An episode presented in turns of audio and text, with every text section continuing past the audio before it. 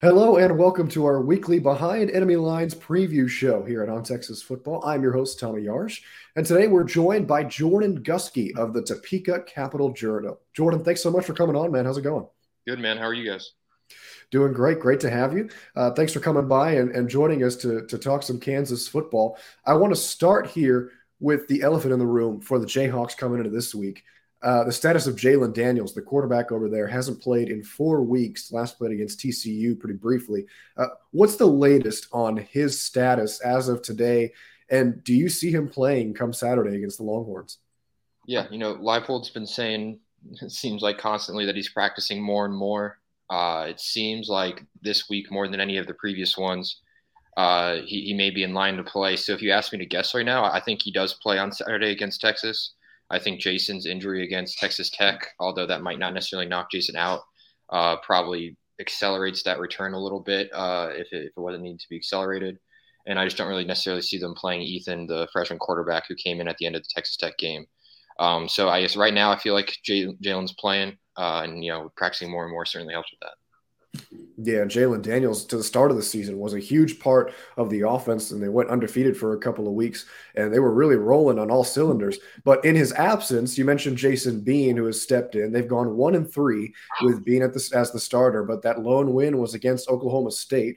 Uh, he's thrown for over 200 yards in every game that he's played in. So if Bean starts again this week, what is it that he brings to the table? What makes him different from Jalon Daniels?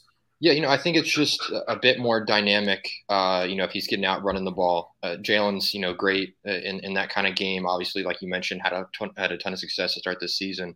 But I think Jason's obviously a much faster runner, uh, so I think he just provides a more dynamic um, aspect to it if they're going to use the quarterback run game. Although they might get away from that a little bit if they want to, you know, keep him healthy, not necessarily go to Ethan.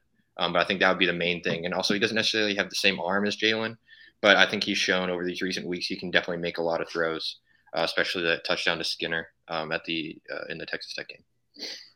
And you, you mentioned the quarterback run game, but it seems like the running back run game has been on point as well. Devin Neal has really shouldered a lot of the offensive load in the last two games 100, 414 yards and 110 receiving yards added against Oklahoma State. Have you seen really anything different from him in the last two games? Because in the other seven weeks of the season, he was held under 100 yards. The last two, like I mentioned, he, he's he's ran pretty well, over 190 in each of those showings. Uh, how do you? What have you seen from him the last couple of weeks that's sort of helped him accelerate his numbers in his season? And do you see him having those kind of numbers against Texas? I think he definitely could have those numbers against Texas. He's definitely on a roll, like you mentioned. I think the big thing is maybe just opportunity at, at this point, because at the beginning of the year he was really he was really sharing carries with Daniel Hishaw, who then got hurt, I believe, against Iowa State. So they needed to rely on him more, simply because uh, one of their one of their main two backs got injured. Really, what is going to probably amount to a season-ending injury for him. So I think that's part of it. And then these last couple weeks, they just kept going to him as well. They've really been relying on the run game. So I guess it's a combination of those two. But really, Devin's always been, you know, that talented. I mean, I think Texas fans saw that last year in, in the game in Austin, and I think he's just gotten even better uh, since there, especially with the opportunity he's been given. Well, we'll see what the Kansas run game can do against a Texas run defense that has been pretty stout. They let up, they've let up a couple big plays here and there, but for the most part, they're a pretty solid crew, even against TCU last week. Uh, now, let's talk about some more Jayhawk offense. Five different receivers with more than three touchdowns on the year. Out of the stable that they have, out of everyone that you've seen play, and that can include tight ends as well, who stands out the most and what threat does that group pose to a Texas defense that is coming off a pretty solid week against a TCU offense that's the best in the Big 12? When you need mealtime inspiration, it's worth shopping Kroger, where you'll find over 30,000 mouthwatering choices that excite your inner foodie. And no matter what tasty choice you make, you'll enjoy our everyday low prices, plus extra ways to save, like digital coupons worth over $600 each week. You can also save up to $1 off per gallon at the pump with fuel points. More savings and more inspiring flavors make shopping Kroger worth it every time. Kroger, fresh for everyone. Fuel restrictions apply. Yeah, you know, I'm on a I'm on a Texas podcast, so I feel like I should say Jared Casey, but but maybe not. but but Luke Grimm, uh, I think is someone who stood out to me a lot, just as a possession guy. Makes a lot of huge plays uh, in terms of just you know critical first downs. He's someone to definitely look to in those situations. And then Lawrence Arnold, Quinn Skinner are two big play guys. Uh, Quinn Skinner is a lot faster than you might think. Um, just seeing him around, and Lawrence Arnold, uh, the offense coordinator, Andy Kotelnicki said this week has just been the most consistent guy on film for them. So I think those are maybe the three main ones. And then Jared Casey actually has been really good, but that's more of a joke. Yeah, Lawrence Arnold on film has been really impressive this year. So Texas fans and the Texas defense certainly going to have to look his way once or twice. I want to talk about the trenches here a little bit. There's the Jayhawks sixth in the nation in sacks allowed, just eight through 10 games. But last week, three of those sacks came against Texas Tech that they gave up. This is a Longhorn defense that had a season high five sacks last week against the Horned Frogs. They've been at the top of their game, like I've been mentioning. How much of a factor are the trenches going to be in this game? And looking at both sides, who do you think has the upper hand? Yeah, I mean trenches are huge. Uh, I think something that Kansas has mentioned over the course of the season in terms of you know, their coordinators and their team in general is just if they can match the physicality or even overcome the physicality of their opponent, they have a lot better chance to win, and that starts in the trenches, especially defensively. Uh, so you mentioned the sacks. Yeah, this past game against Texas Tech wasn't their best in that respect. Uh, I think one of those might have been on Ethan though, uh, so freshman quarterback at the end of the game, if I remember right. But yeah, I think at different times they've struggled a little bit against some really talented pass rushers. Um, so it's a little bit of a toss up in that respect. But I think over the course of the season, you know, they've earned, uh, you know, the respect that they've gotten that you mentioned uh, with how well they've been able to protect the quarterback. Yeah, and this Texas front, guys like Barryn Sorrell, who had a career game last week, and even on the corner blitz that they like to use a lot. We saw it a little bit with Ryan Watts last week, who came off the edge and got Max Duggan pretty good. It'll be interesting to see how they go up against a Jayhawk offensive line. This Texas team, much better in years past than they have been in those trenches, both offensively and defensively. Uh, speaking of defense, Kansas ranks 117th amongst FBS teams as a team defense. They've gotten into a couple of barn burners this season. And the game between these two last year, as we all remember, over 113 points scored.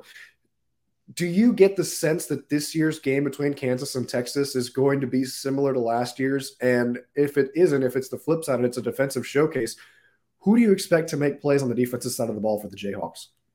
You know, I, think if I had to, like, if, if you made me pick one way or the other, uh, way, one way or the other, I, I do think it's going to be a high scoring game. I wouldn't necessarily say overtime 57 56, although that was a thrilling game to watch. Um, but I, I, would, it's probably going to be on the higher scoring end of things. And in, in terms of uh, playmaking ability, I think you got to start with Cobee Bryant, who I believe had a pick six against Texas last season uh, and had the pick six to help seal the win against West Virginia earlier this year he just seems to make big interceptions, you know, pretty often. Uh, so that's definitely a guy to watch.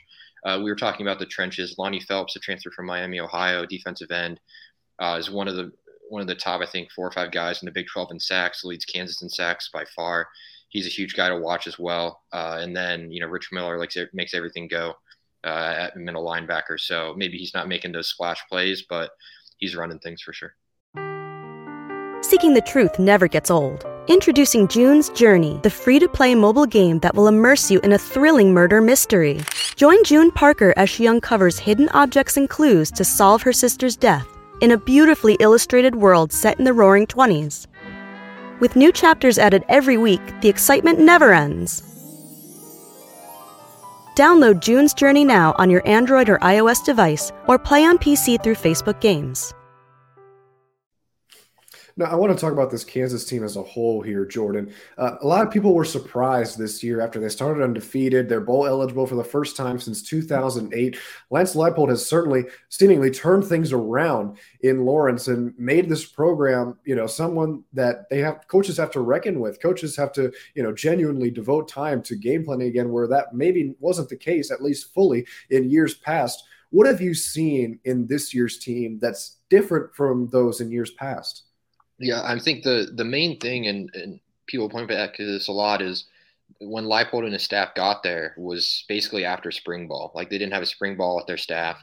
Really through the through the fall, through the season, they were continuing to install things uh, on both sides of the ball, and I would assume special teams as well, and getting things rolling. So the biggest thing is that they had a full off season, especially with the strength staff and all that, to prepare for this fall. And I think that's the number one, I guess, a main reason why they're doing so well. Uh, obviously, Jalon Daniels play a quarterback, like you mentioned, uh, has been huge. They have a great stable of running backs, uh, even though they've sort of relied on Devin lately. Offensive line's a lot better.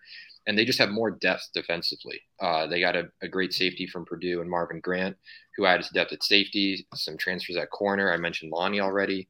Linebacker, there's a lot more depth with some transfers. So I think those are the main things that come to mind um, that has this team rolling uh, and doing a lot better than a lot of people, including myself, expected.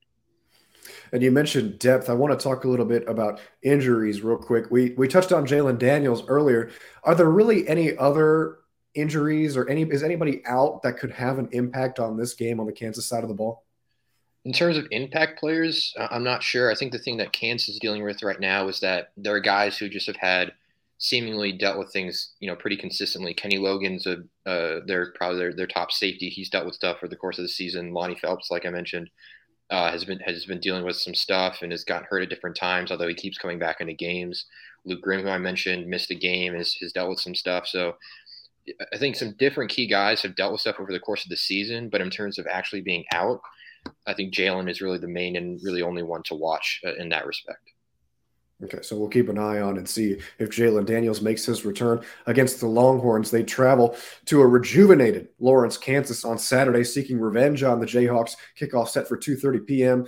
Uh, Jordan, last question for you: When these two teams played last year in Austin, Kansas pulled off a massive upset. They beat the Longhorns on their home turf.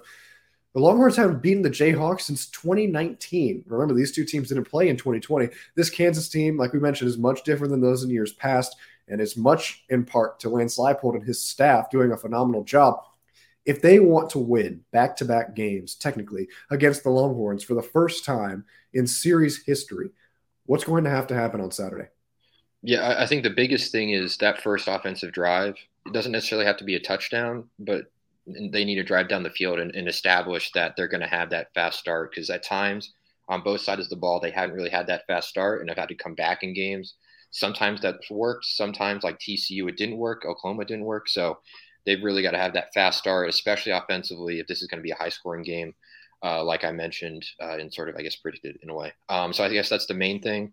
Um, I don't think you necessarily need to have Jalon back to win as long as Jason can make those plays, but that definitely helps a lot because I think Jalon was a starter at the beginning of the season for a reason. And then can Lonnie and that that front seven get after you know Quinn Ewers? I, I think that's those are the three main things um, that come to my mind in terms of Kansas uh, potentially pulling back to back wins against this Texas team. Another day is here and you're ready for it. What to wear? Check. Breakfast, lunch, and dinner? Check. Planning for what's next and how to save for it? That's where Bank of America can help. For your financial to-dos, Bank of America has experts ready to help get you closer to your goals. Get started at one of our local financial centers or 24-7 in our mobile banking app. Find a location near you at bankofamerica.com slash talk to us. What would you like the power to do? Mobile banking requires downloading the app and is only available for select devices. Message and data rates may apply. Bank of America and a member FDIC. Jordan, I want to slip one more in here. Uh, if Jalon Daniels comes back, what's he going to have to do in this game for you and maybe other Kansas fans to say, okay, this guy is healthy again. He's back. This is the Jalon Daniels that we all know and love. Yeah, you know, I think it's move around well in the pocket. I know it's a shoulder deal um, around there that he's dealing with, but have that confidence to move around the pocket, make those throws, make those plays, as if he is feeling, you know, really as healthy as he can be, which is what Lance alluded to on Monday. If it looks like he's hesitant or anything like that, uh, you know, there's a potential that the uh, Jayhawks are going to be in for a long day. But if he can show that confidence in the pocket, I think that's going to prove a lot to a lot of people, um, probably to the people across on the other sideline as well. All right. Well, thank you so much for that insight, Jordan. Thanks again, Jordan Guskey of the Topeka Capital Journal, joining us today. Make sure you guys go give Jordan a follow on Twitter over at Jordan Guskey. Makes it pretty easy, just his name. You see it there in the bottom left corner of his box. Thank you so much again, Jordan, for joining us. Really appreciate your time, my man. That's going to wrap things up on this episode of On Texas Football. Thank you again for watching and joining us today. Be sure to come back tomorrow. I'll be joined by Ian Boyd for our weekly game preview episode. Lastly, be sure to like this video and subscribe to the channel for more content throughout the week. We finally hit that 10,000 subscriber mark, so thank you all so much for making that possible. We really appreciate it here at the IT team. For our producer, Matthew Hutchison, and all the great folks at Inside Texas, my name is Tommy R. saying see you next time and have a great day.